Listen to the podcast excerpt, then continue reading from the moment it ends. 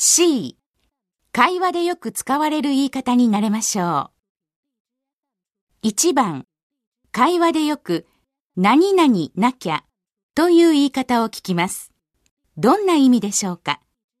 会話を聞いて書いてください。いくら練習しても英語はダメ。頭が悪いのかな？どんな勉強してるの？英語の映画一生懸命見てる。それじゃ無理。ちゃんと文法も勉強しなきゃ。2番、だってにはいろいろな使い方があります。よく子供や女の人が会話で使う次のような使い方はどんな気持ちを伝えるのでしょうか会話を聞いて書いてください。ねえ、窓を閉めてくれない？どうして？暑いのに。だって、うるさいでしょ？外が。